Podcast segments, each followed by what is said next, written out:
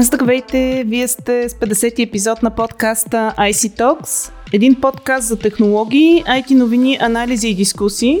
Аз съм Майя Бойчева, а гост на IC Talks днес е адвокат Евгения Ганчева, която работи в сферата на интернет правото, електронната търговия и защитата на личните данни. А, преди броени дни WhatsApp а, публикува обновената версия на политиката си за защита на личните данни, която ще влезе в сила на 8 февруари и според която платформата може да споделя информация с компанията майка Facebook. Това разбуни а, духовете и накара доста потребители да се преориентират към конкурентите Signal и Telegram, а, а WhatsApp да премине в един а, обяснителен режим. Госпожо Ганчева, каква точно информация ще бъде споделена с Фейсбук? Здравейте! Според заявеното в новата политика, информацията, която WhatsApp поделя не само с Facebook, нали, забележете, но и с другите компании на Facebook, включва информация за регистрацията на потребителски акаунт, телефонен номер, също данни за транзакции, информация свързана с услуги, информация за това как потребителя въздейства с други лица, включително и фирми, когато използва услугите, информация за мобилни устройства, IP адрес и тук вече идва притеснителната част. Освен изброената, в политиката се посочва, че може да включва и друга информация, която е идентифицирана в раздела за политика за поверителност и озаглавена информация, която събираме или получена след известие до потребителя или възоснова на неговото съгласие.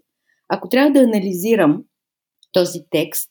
Обезпокоителната част е тази, свързана с информация, получена след известие до потребителя.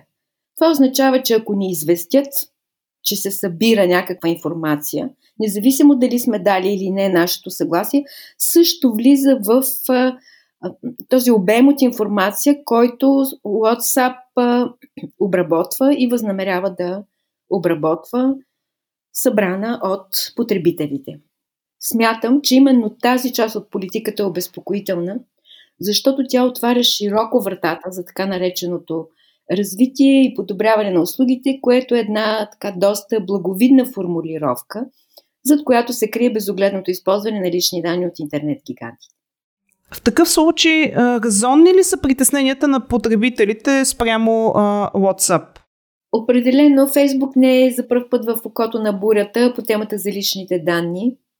Както е известно, видни защитници на поверителността в интернет, като Илон Мъск, Едвард Сноудън, са поставили в центъра на общественото внимание неведнъж политиката на Фейсбук и по-специално събирането и обработването на личните данни от потребителите. Преди да отговоря обаче конкретно на въпроса за притесненията около новата политика на WhatsApp, бих искал да отворя една скоба за поверителността въобще. Нашите лични данни отдавна не са лични и вече спокойно можем да ги наричаме публични данни, но нека не забравяме, че по-голямата част от тези данни самите ние ги предоставяме на интернет гигантите. Нямам предвид само задължителните данни, които изискват приложенията, с които се съгласяваме по принуда, но имам предвид всички от тези снимки, харесвания, мнения, следвания, които публикуваме в социалните мрежи, без изобщо дори да се замислим. Винаги можем да се откажем от едно приложение и да изберем друго, което има по-добра политика за личните данни. Така както е направил Мъск, избирайки да използва вместо WhatsApp месенджера на сигнал. Любопитно е, че, че след неговото изявление приложението Telegram се е здобило с 25 милиона нови глобални потребители само за 72 часа. На въпроса, резонни ли са притесненията на потребителите, смятам, че са резонни, защото позволяват на Facebook като компания майка да използва личните данни от своите дъщерни компании, общото както намери за добре. Но нека да уточним, че промените в политиката на WhatsApp няма да засегнат потребителите от Европейския съюз и Великобритания, така както е отбелязано в самата нова политика. А по отношение на всички останали потребители, които се намират извън Европейския съюз, WhatsApp ще споделя информация с другите Facebook компании, така както заявява в новата политика. Ще се върнем пак на въпроса за Европа и Великобритания, но последно, законно или незаконно е това, което правят WhatsApp? Така, вашето мнение като, като юрист? Значи, от гледна точка на общия регламент, нали, по-известен като GDPR, това не е законно, защото регламентът изисква целите на събирането да бъдат ясно оповестени в политиката. А когато има промяна в целите, т.е. както е в случая въвеждат се нови цели, за които ще се събират данни, за тях трябва да се получи изричното съгласие на потребителя, което в случая очевидно не е на лице. Трябва да имаме предвид, че европейското законодателство за защита на лични данни е едно от най-строгите в света по отношение свободата за събиране на личните данни. Например, американското законодателство е изключително либерално по отношение на поверителността и отговорността на компаниите. В, не знам нали, доколко е, представлява интерес, но може би е интересно и важно да се каже, че във връзка с преодоляването на тези а, различия при трансфер на европейски данни към САЩ, беше постигнато едно споразумение, което се прилагаше години между Европейския съюз и правителството на САЩ, известно, известно като Privacy Shield. Това споразумение изискваше по отношение на всички европейски данни, обработвани от американски компании, включително правителства, ведомства, обществени организации, да осигурят адекватно на регламента ниво на защита на тези данни при обработване, съхранение и пренос. Но действието на този щит беше отменено през юли 2020 година с решение на Европейския съд, така нареченото дело Шремс 2, с мотива, че личните данни, прехвърлени и съхранявани в САЩ, не могат да бъдат на тези данни не може да бъде гарантирано адекватно ниво на защита на данните съгласно GDPR. И в момента всеки трансфер на лични данни от Европейския съюз към САЩ трябва да се съобразява с стратегията Шремс 2, която изисква осигуряване на ниво за защита на лични данни за всички европейски данни. Добре, казахте, че а, тези промени няма да се отнася за потребителите на платформата от Европа и Великобритания. Победа ли е това на европейските регулаторни механизми? Какво е вашето мнение? Това определено е победа на европейския регулаторни органи, но това не е изненадващо, като се има предвид, че защитата на неприкосновеността на личния живот, личните данни на европейските граждани са сред водещите приоритети, върховна ценност, която е заложена в процеса на нормотворчество на Европейския законодателен орган. Победата е също не само в регламентирането на подхода, на принципите, на които трябва да, да бъде подчинено обработването на лични данни, но и от скрепяването на строги, на безпредседентно строги санкции към нарушителите на нормите на общия регламент. Тази политика е последователна и това ясно си личи от споменатото дело и стратегията Шремс 2, Знаем всички, че на глобалните компании Google, Facebook годините са налагани сериозни глоби за нарушение на нормите на поверителността при събиране и обработване на лични данни. И, и предполагам, че именно по тази причина политиката на WhatsApp няма да се прилага по отношение на европейските граждани. Вървят ли други държави извън Европейския съюз по стъпките на Европа и можем ли да очакваме аналогични регулации в държавите отвъд а, Стария континент? Доколкото съм запозната, а, има и други държави, които а, се стремят да гарантират високо ниво защита на личните данни.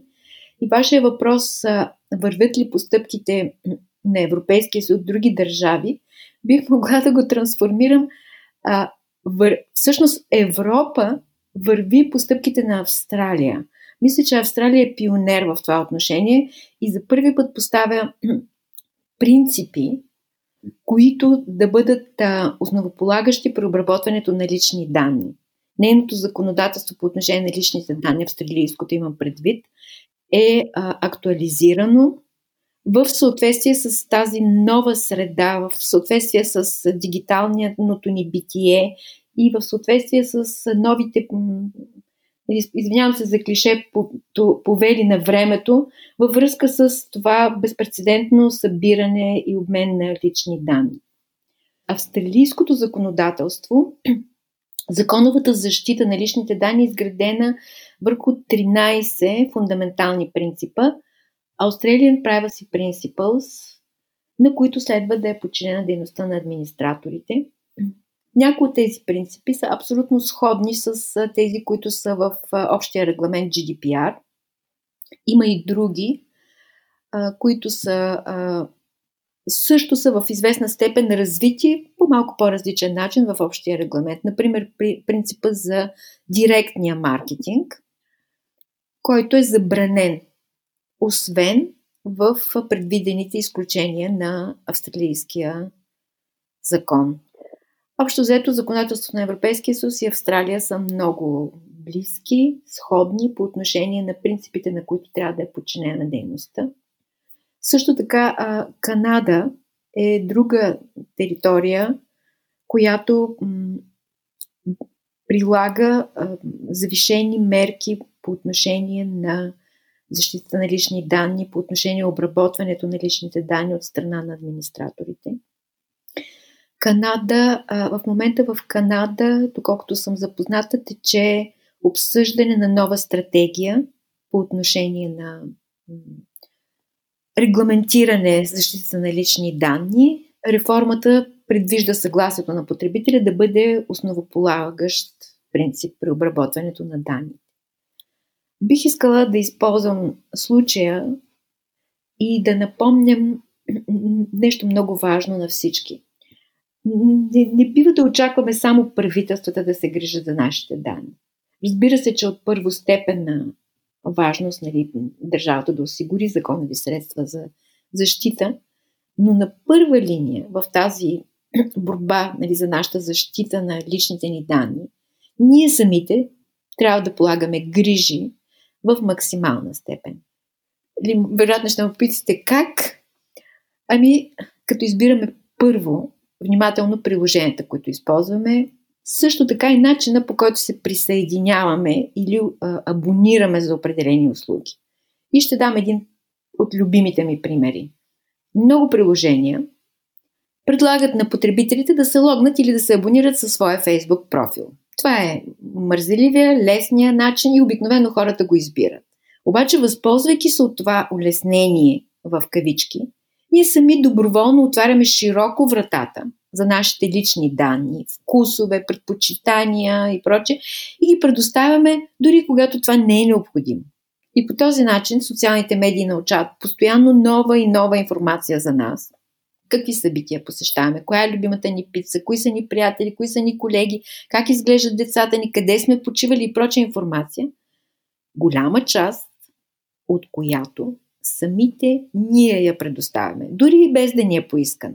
Така че социалните медии, залагайки на нашето его, спечелиха, превръщайки се в един незаобиколим фактор в нашето ежедневие, в бизнеса и ние сме принудени да се съобразяваме с тях. Но винаги имаме правото на избор, правото да кредитираме с доверието си някой, който, който се старае повече и ни предлага по-добра услуга с повече сигурност и грижа за нас. Важно е да помислим за това. Благодаря ви. Харесва ми е, как е, завършваме разговора така с е, акцента върху крайния потребител, който трябва да бъде активен и да си призная и аз съм от хората, които рядко чете а, всичките а, договори, реално това са договори, които а, дадена платформа а, предоставя към нас. Със сигурност повечето хора са така. Много малко а, изчитат всичките условия. Ами, честно да ви кажа, вече мисля, че не е съвсем, дори от юридическа гледна точка да ги наричаме договори, защото договора предполага свобода на договаряне на двете страни, а в случая ние нищо не договаряме. Ние или се съгласяваме, или можем да изберем да не се обвържем с тези условия. Така че договор не. не е подходяща дума конкретно за условията, не, да, които добре. глобалните услуги. Ще използвам случая в някои от следващите а, ни епизоди да, да поговорим отново с вас а, по темата. Интересна е и със сигурност потребителите имат нужда от съвети. А, точно това, за което стана дума накрая, как а, всъщност да дават своето съгласие, кога да го дават, какво да избират и така нататък. Благодаря ви още веднъж, че бяхте гост на подкаста IC Talks. На слушателите, на вас благодаря, че ни слушате и очаквайте новия ни епизод. До скоро!